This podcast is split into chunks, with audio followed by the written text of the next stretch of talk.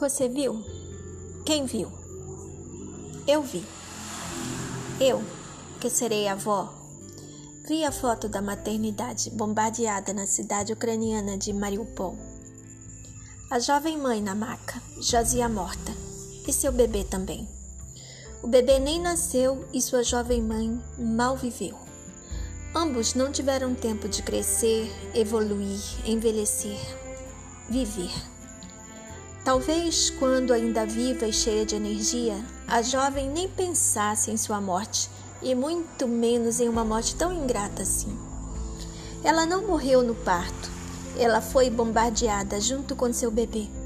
Em nome do que ou em nome de quem? Eu, que logo serei avó, medito com tristeza sobre essa foto no computador de minha mesa. E tenho pouco a dizer e muito a lamentar embora o silêncio e o choro constante não falem por mim.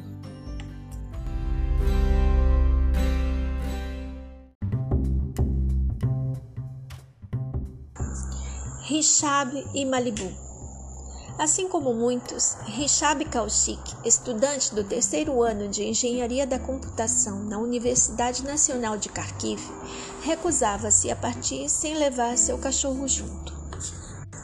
Rishab deveria ter voado para casa em Dehradun, na Índia, em 20 de fevereiro, mas, como sempre, as companhias aéreas proibiram seu cachorrinho, por nome Malibu, de voar. Rishab resolveu então ficar até que conseguisse de algum modo sair, levando o companheiro junto. Decidi que se meu cachorro não pode ir, eu também não vou. Eu sei que há um risco em ficar, mas não posso simplesmente ir embora.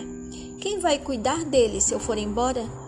Tenho familiares que cuidam de mim, mas para Malibu eu sou toda a sua família. Ninguém vai cuidar dele se o deixar aqui. Mesmo que eu o coloque em um abrigo para cães, tenho certeza de que os gerentes do abrigo fugirão para salvar suas vidas se os ataques forem intensos. Assumi a responsabilidade dele. Vou cuidar dele, não importa o que aconteça, disse Kaushik. Resgatado das ruas por um vizinho, Malibu foi adotado por Richab há apenas um ano.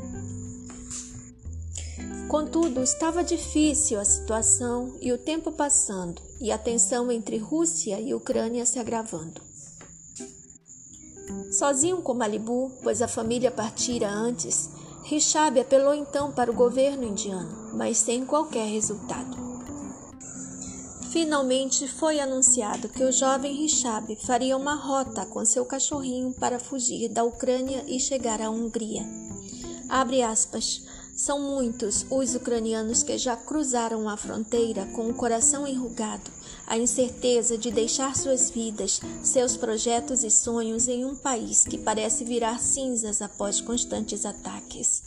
Mas com a fiel certeza de levar seus animais de estimação com você, porque se os ucranianos nos mostraram algo, é que os peludos são família e a família não se abandona. Fecha aspas.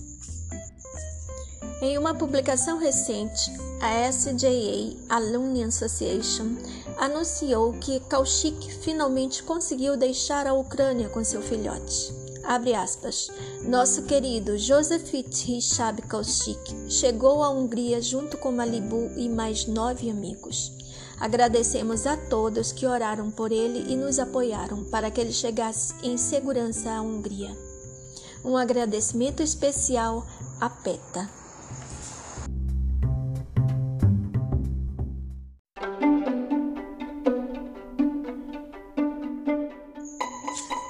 Do site bbc.com.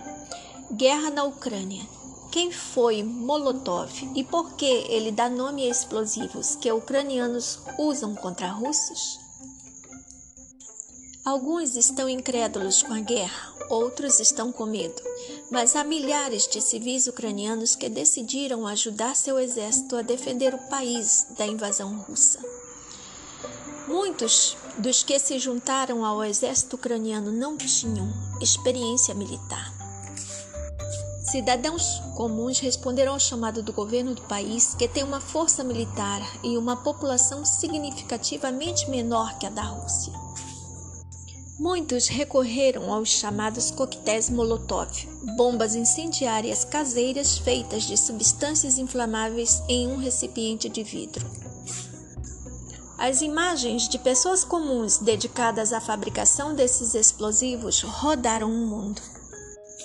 Com eles e outras armas fornecidas pelo Estado, os civis ajudaram a defender as principais cidades ucranianas, como Kiev ou Kharkiv, ainda sob controle ucraniano.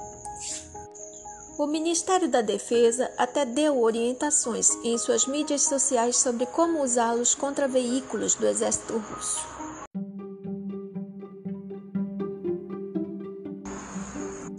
Essas bombas caseiras têm uma origem surpreendente e seu nome vem de um ex-dignatário da antiga União das Repúblicas Socialistas Soviéticas, Vyacheslav Mikhailovich Molotov, que foi protagonista de outro conflito militar.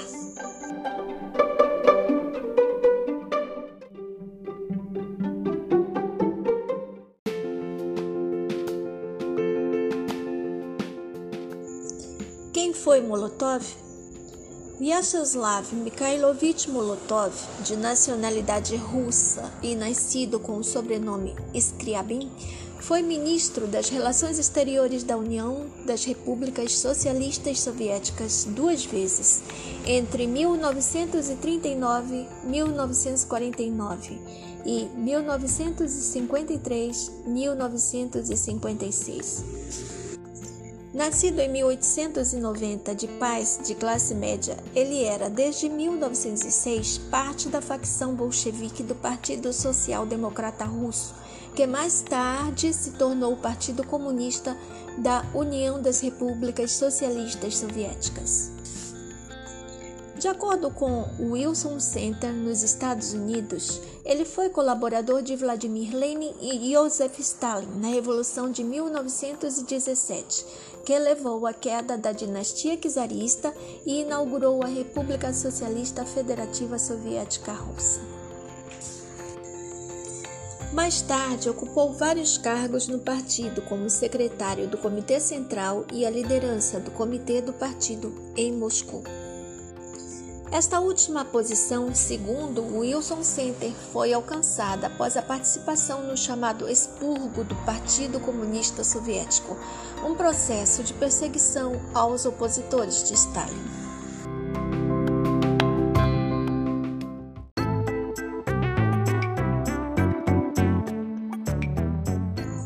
O Pacto Molotov-Ribbentrop no entanto, ele é mais conhecido por assinar como comissário de Relações Exteriores o Pacto Molotov-Ribbentrop em agosto de 1939, um tratado de não agressão entre a União das Repúblicas Socialistas Soviéticas de Stalin e a Alemanha nazista de Adolf Hitler.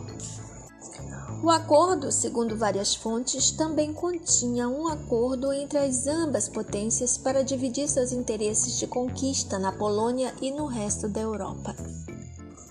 Sem medo de provocar a união das repúblicas socialistas soviéticas em setembro de 1939, o governo nazista atacou a Polônia, invasão que levou à Segunda Guerra Mundial. Os soviéticos, por sua vez, invadiram a Finlândia em novembro do mesmo ano, o que ficou conhecido como a Guerra de Inverno. Foi nesse conflito que os coquetéis Molotov ganharam fama.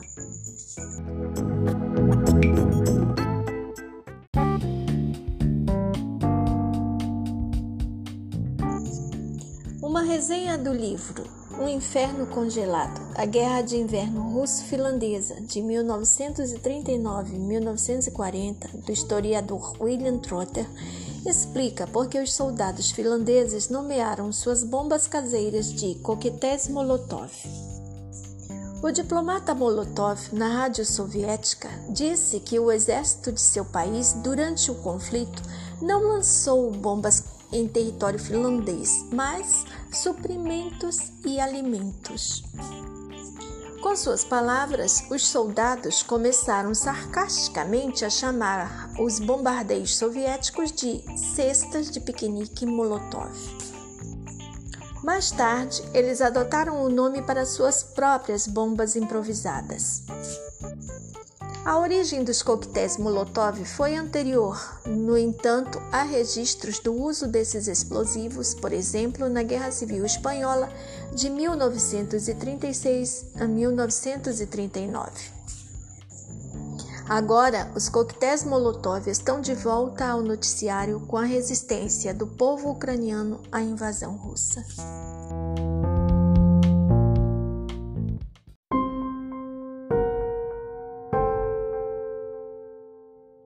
Do site BBC, além da guerra na Ucrânia, sete conflitos sangrentos que ocorrem hoje no mundo.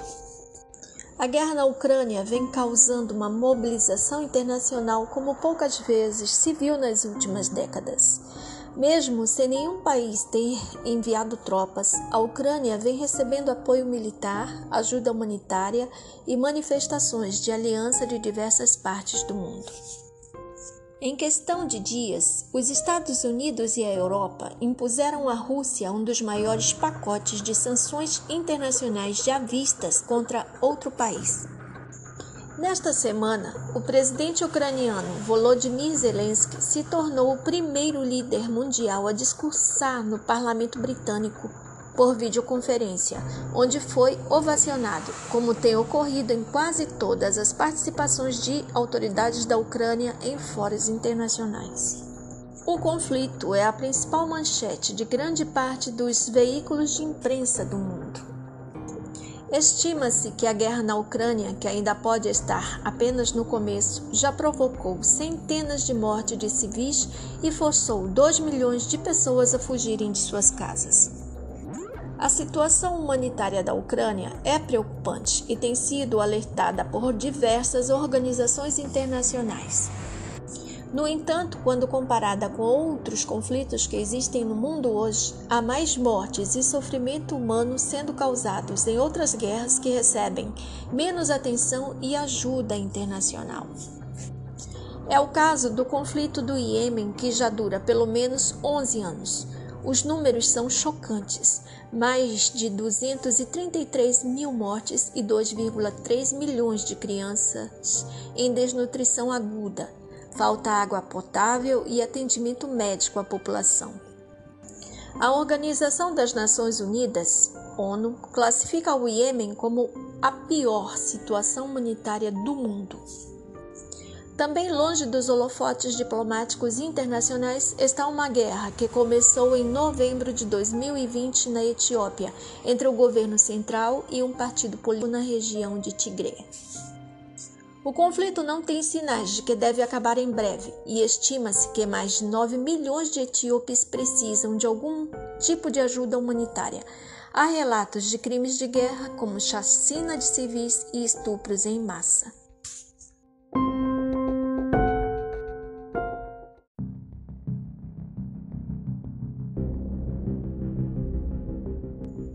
Uns mais iguais que outros.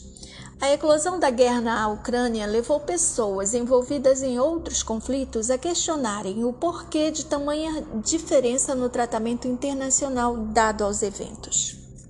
Abre aspas. Foi surpreendente em nosso continente perceber que nem todos os conflitos armados são tratados com a mesma falta de determinação que muitos dos combates na África recebem. Fecha aspas. Escreveu o jornalista argelino-canadense Maher Mezahi, ao comparar a repercussão do conflito da Ucrânia com outros na Etiópia e Camarões. Abre aspas. Sim, nos conflitos africanos, há declarações de preocupação e enviados internacionais em missões, mas nenhuma cobertura 24 horas, nenhuma declaração televisionada ao vivo de líderes globais e nenhuma oferta entusiasmada de ajuda. Fecha aspas. Abre aspas. Somos todos iguais, mas uns são mais iguais que outros. Fecha aspas. Para a presidente da ONG internacional Crisis Group, Comfort Hero, é preocupante que haja tanto sofrimento humano no mundo hoje e esse problema deveria estar no topo da agenda internacional. Abre aspas. É verdade que uma das preocupações em todo o mundo, especialmente na África, é a percepção de que a rapidez da Europa e de seus aliados, especialmente os Estados Unidos da América, em reagir à guerra na Ucrânia, sugere que um conflito na Europa seja levado mais a sério, disse Hero à BBC News Brasil. A entidade monitora conflitos em todo o mundo e criou no começo deste ano uma lista de 10 conflitos internacionais que precisam receber atenção internacional. Entre os listados estão Iêmen, Etiópia, Haiti e Myanmar.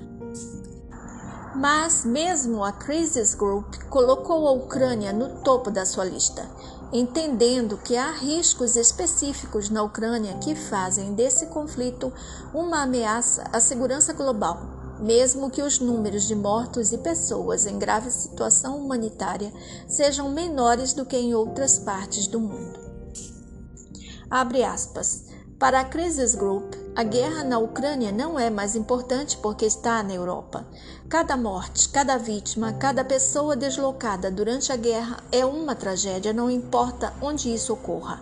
Mas, dito isto, eu acredito que a guerra da Ucrânia tem o potencial de ser o perigo imediato mais grave para a paz e a segurança internacionais, e é provavelmente a violação mais grave da soberania de outro país desde pelo menos o Iraque. Fecha aspas, diz a presidente da ONG. Confira a seguir os sete conflitos que nem sempre aparecem com proeminência no noticiário, mas que têm provocado sofrimento humano em grande escala.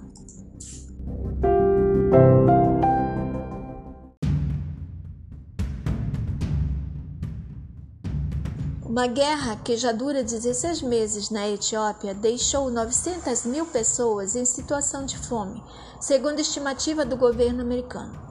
Rebeldes que lutam no país dizem que mais de 9 milhões de etíopes necessitam de algum tipo de ajuda alimentar. O conflito desencadeado em novembro de 2020 é um dos mais brutais no mundo atualmente, com relatos de assassinato de civis e estupros em massa, segundo a Anistia Internacional. A base é uma disputa entre diferentes grupos étnicos que tentam conviver há quase 30 anos Desde 1994, a Etiópia tem um sistema de governo federativo, às vezes chamado de federalismo étnico, em que cada uma das dez regiões do país é controlada por diferentes grupos étnicos. Uma delas é a região do Tigré, controlada por um partido político chamado de Frente de Libertação do Povo de Tigré, que é formado por pessoas desse grupo étnico. A frente liderava uma coalizão de quatro partidos que governava a Etiópia desde 1991. Sob esta coalizão, a Etiópia tornou-se mais próspera e estável, apesar de crescentes preocupações com direitos humanos e o nível de democracia. Esse descontentamento se transformou em protesto, levando a uma remodelação do governo em que o político Abiy Ahmed se tornou primeiro-ministro. Abiy liberalizou a política, criou um novo partido, o Partido da Prosperidade, e removeu os principais líderes do governo acusados de corrupção e repressão. Abiy encerrou uma longa disputa territorial com a vizinha Eritreia e recebeu o Prêmio Nobel da Paz em 2019, sendo aclamado internamente. No entanto, os políticos de Tigré viam as reformas de Abiy como uma tentativa de centralizar o poder e destruir o sistema federativo da Etiópia. Em 2020, o Tigré realizou eleições locais que foram consideradas ilegais por Abiy. Em novembro daquele ano, o conflito eclodiu. Soldados da Eritreia, aliados do governo etíope, também estão lutando em Tigré. Ambos os lados do conflito foram acusados de atrocidades. Por ora, não há sinais de que o conflito possa chegar a um fim, já que não há sequer negociações em andamento.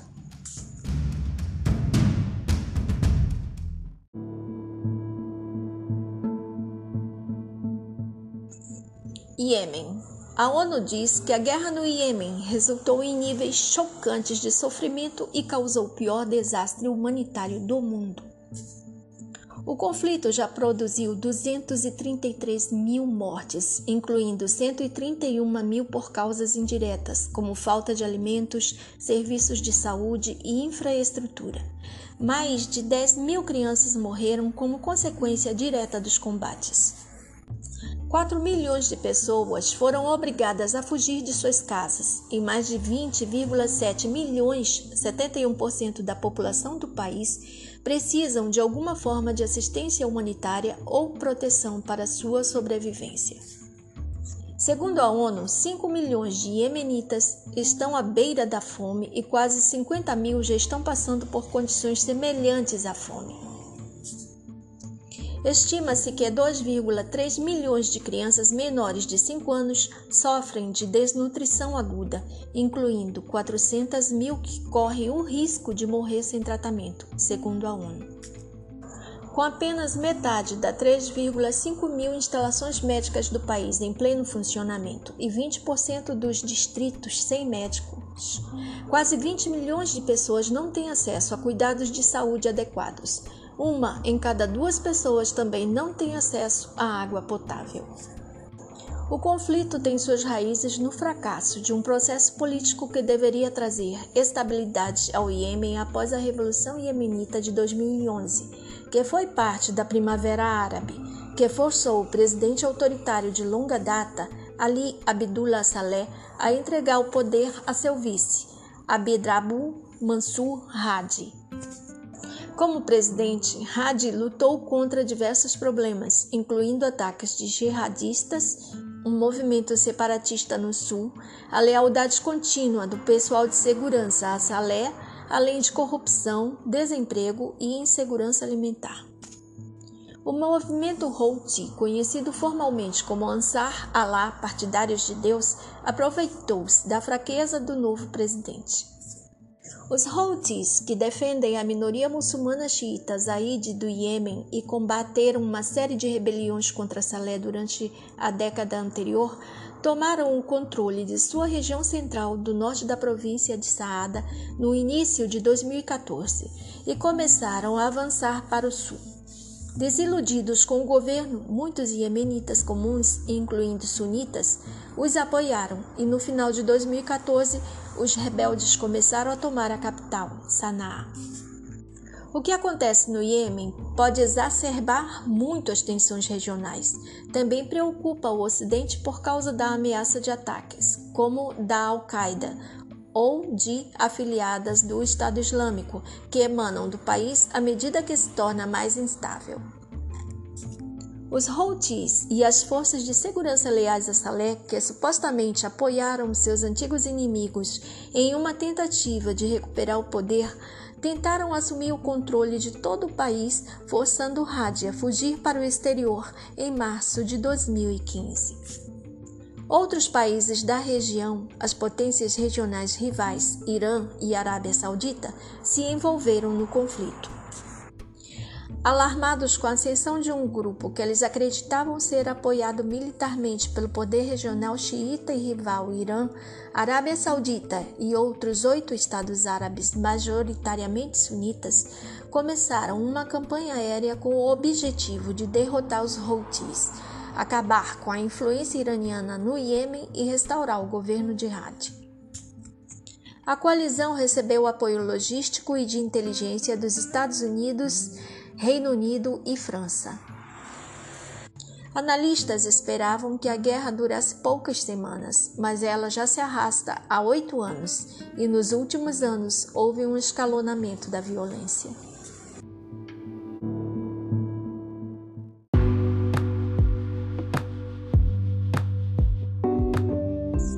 Myanmar Myanmar é outra região que enfrenta tensões políticas e étnicas há anos, e muitos analistas dizem que o país vive uma guerra civil. A violência lá aumentou nos últimos meses. Os militares do Tatmadaw, exército, deram um golpe em Myanmar e assumiram o controle do país em 1 de fevereiro de 2021, após uma eleição geral vencida por ampla margem pelo partido da líder Aung San Suu Kyi, NLD. Ativistas da oposição formaram uma campanha incitando a desobediência civil, com greves e protestos em massa contra o golpe. Os militares usaram violência para dispersar os movimentos e a desobediência civil aumentou, atingindo o ponto de uma guerra civil de verdade. Milícias locais que se autodenominam Forças de Defesa do Povo atacaram comboios militares e assassinaram autoridades. O comandante-chefe militar Min Aung Hlaing assumiu o poder. Ele recebeu condenação e sanções internacionais por seu suposto papel nos ataques dos militares às minorias étnicas. Os militares prometem que realizarão uma eleição livre e justa assim que o estado de emergência em Myanmar terminar. A ONG Humanitária Internacional Rescue Committee estima que os conflitos que se espalharam por todo o país desde que os militares tomaram o poder já deslocaram 220 mil pessoas em 2021. Segundo a entidade, mais de 14 milhões de pessoas mais de 25% da população do país precisam de algum tipo de ajuda humanitária. Acredita-se que mais de 10 mil pessoas morreram desde fevereiro do ano passado.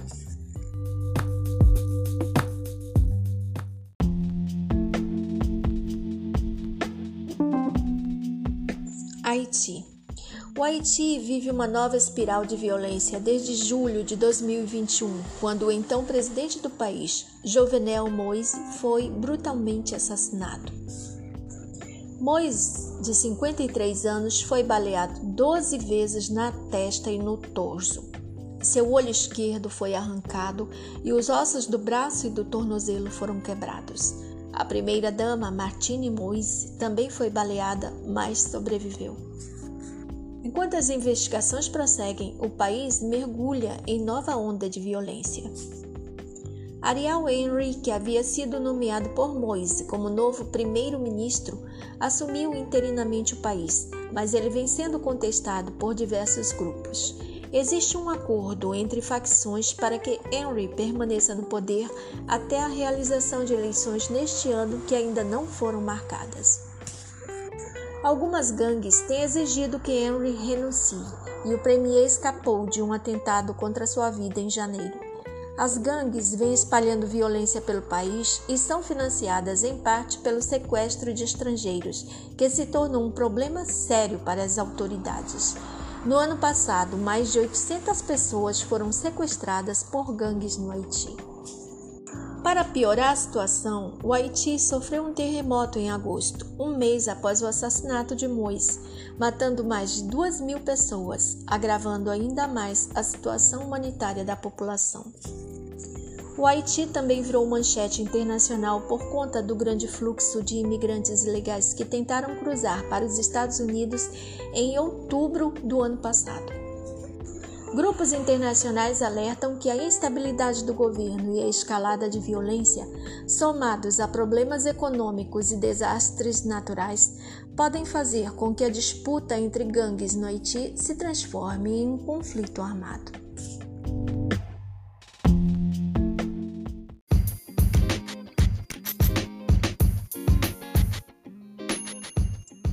Síria Protestos inicialmente pacíficos contra o presidente Bashar al-Assad da Síria em 2011 se transformaram em uma guerra civil de grande escala que já dura mais de uma década.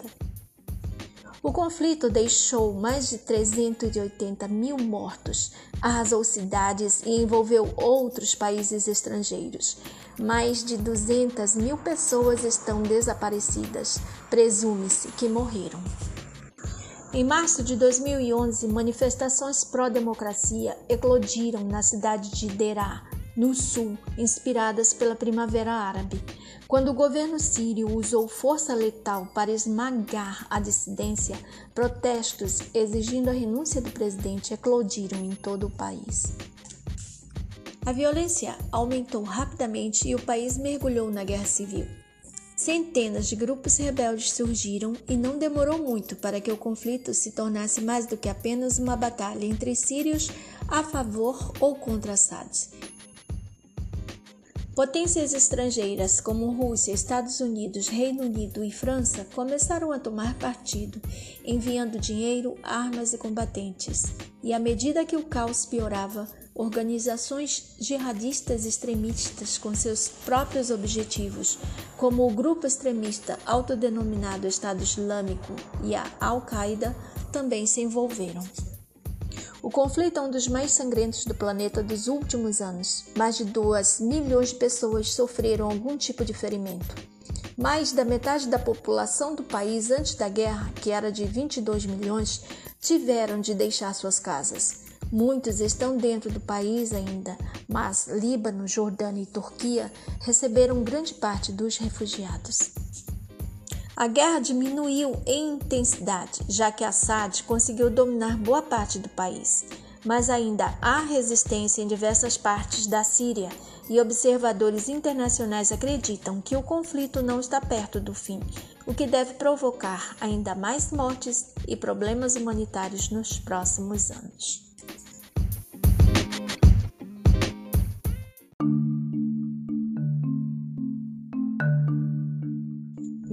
Militantes islâmicos na África. Após a derrocada do Estado Islâmico em 2017 no Oriente Médio, grupos de militantes islâmicos se voltaram cada vez mais para a África, onde governos fragilizados nem sempre conseguem combater a sua influência.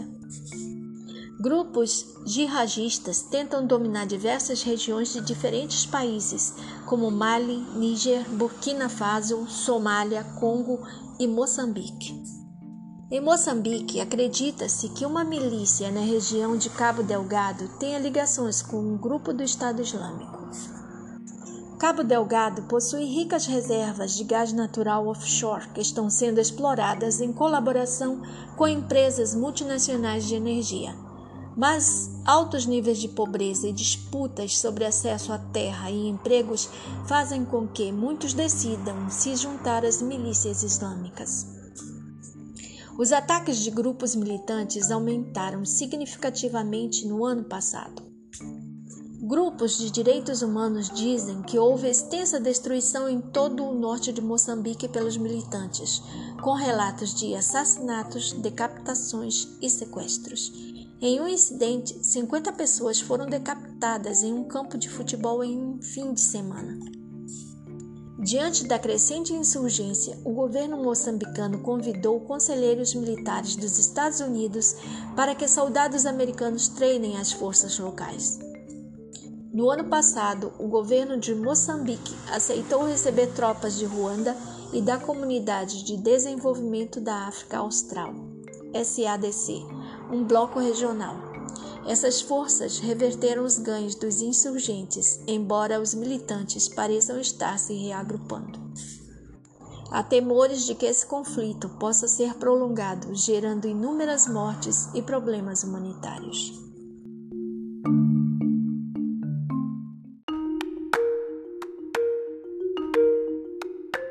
Afeganistão o Afeganistão já foi um dos conflitos mais noticiados do mundo após os ataques de 11 de setembro de 2001 nos Estados Unidos da América. O governo americano invadiu o país alegando que o Talibã esteve por trás dos atentados. Após duas décadas de intensos combates e milhares de mortes, o Talibã voltou ao poder em agosto de 2021. O nível de violência caiu bastante no país, mas ONGs alertam agora que o país enfrentará possivelmente uma das mais graves crises humanitárias que já se viu por causa das sanções e isolamento impostos por grande parte do mundo.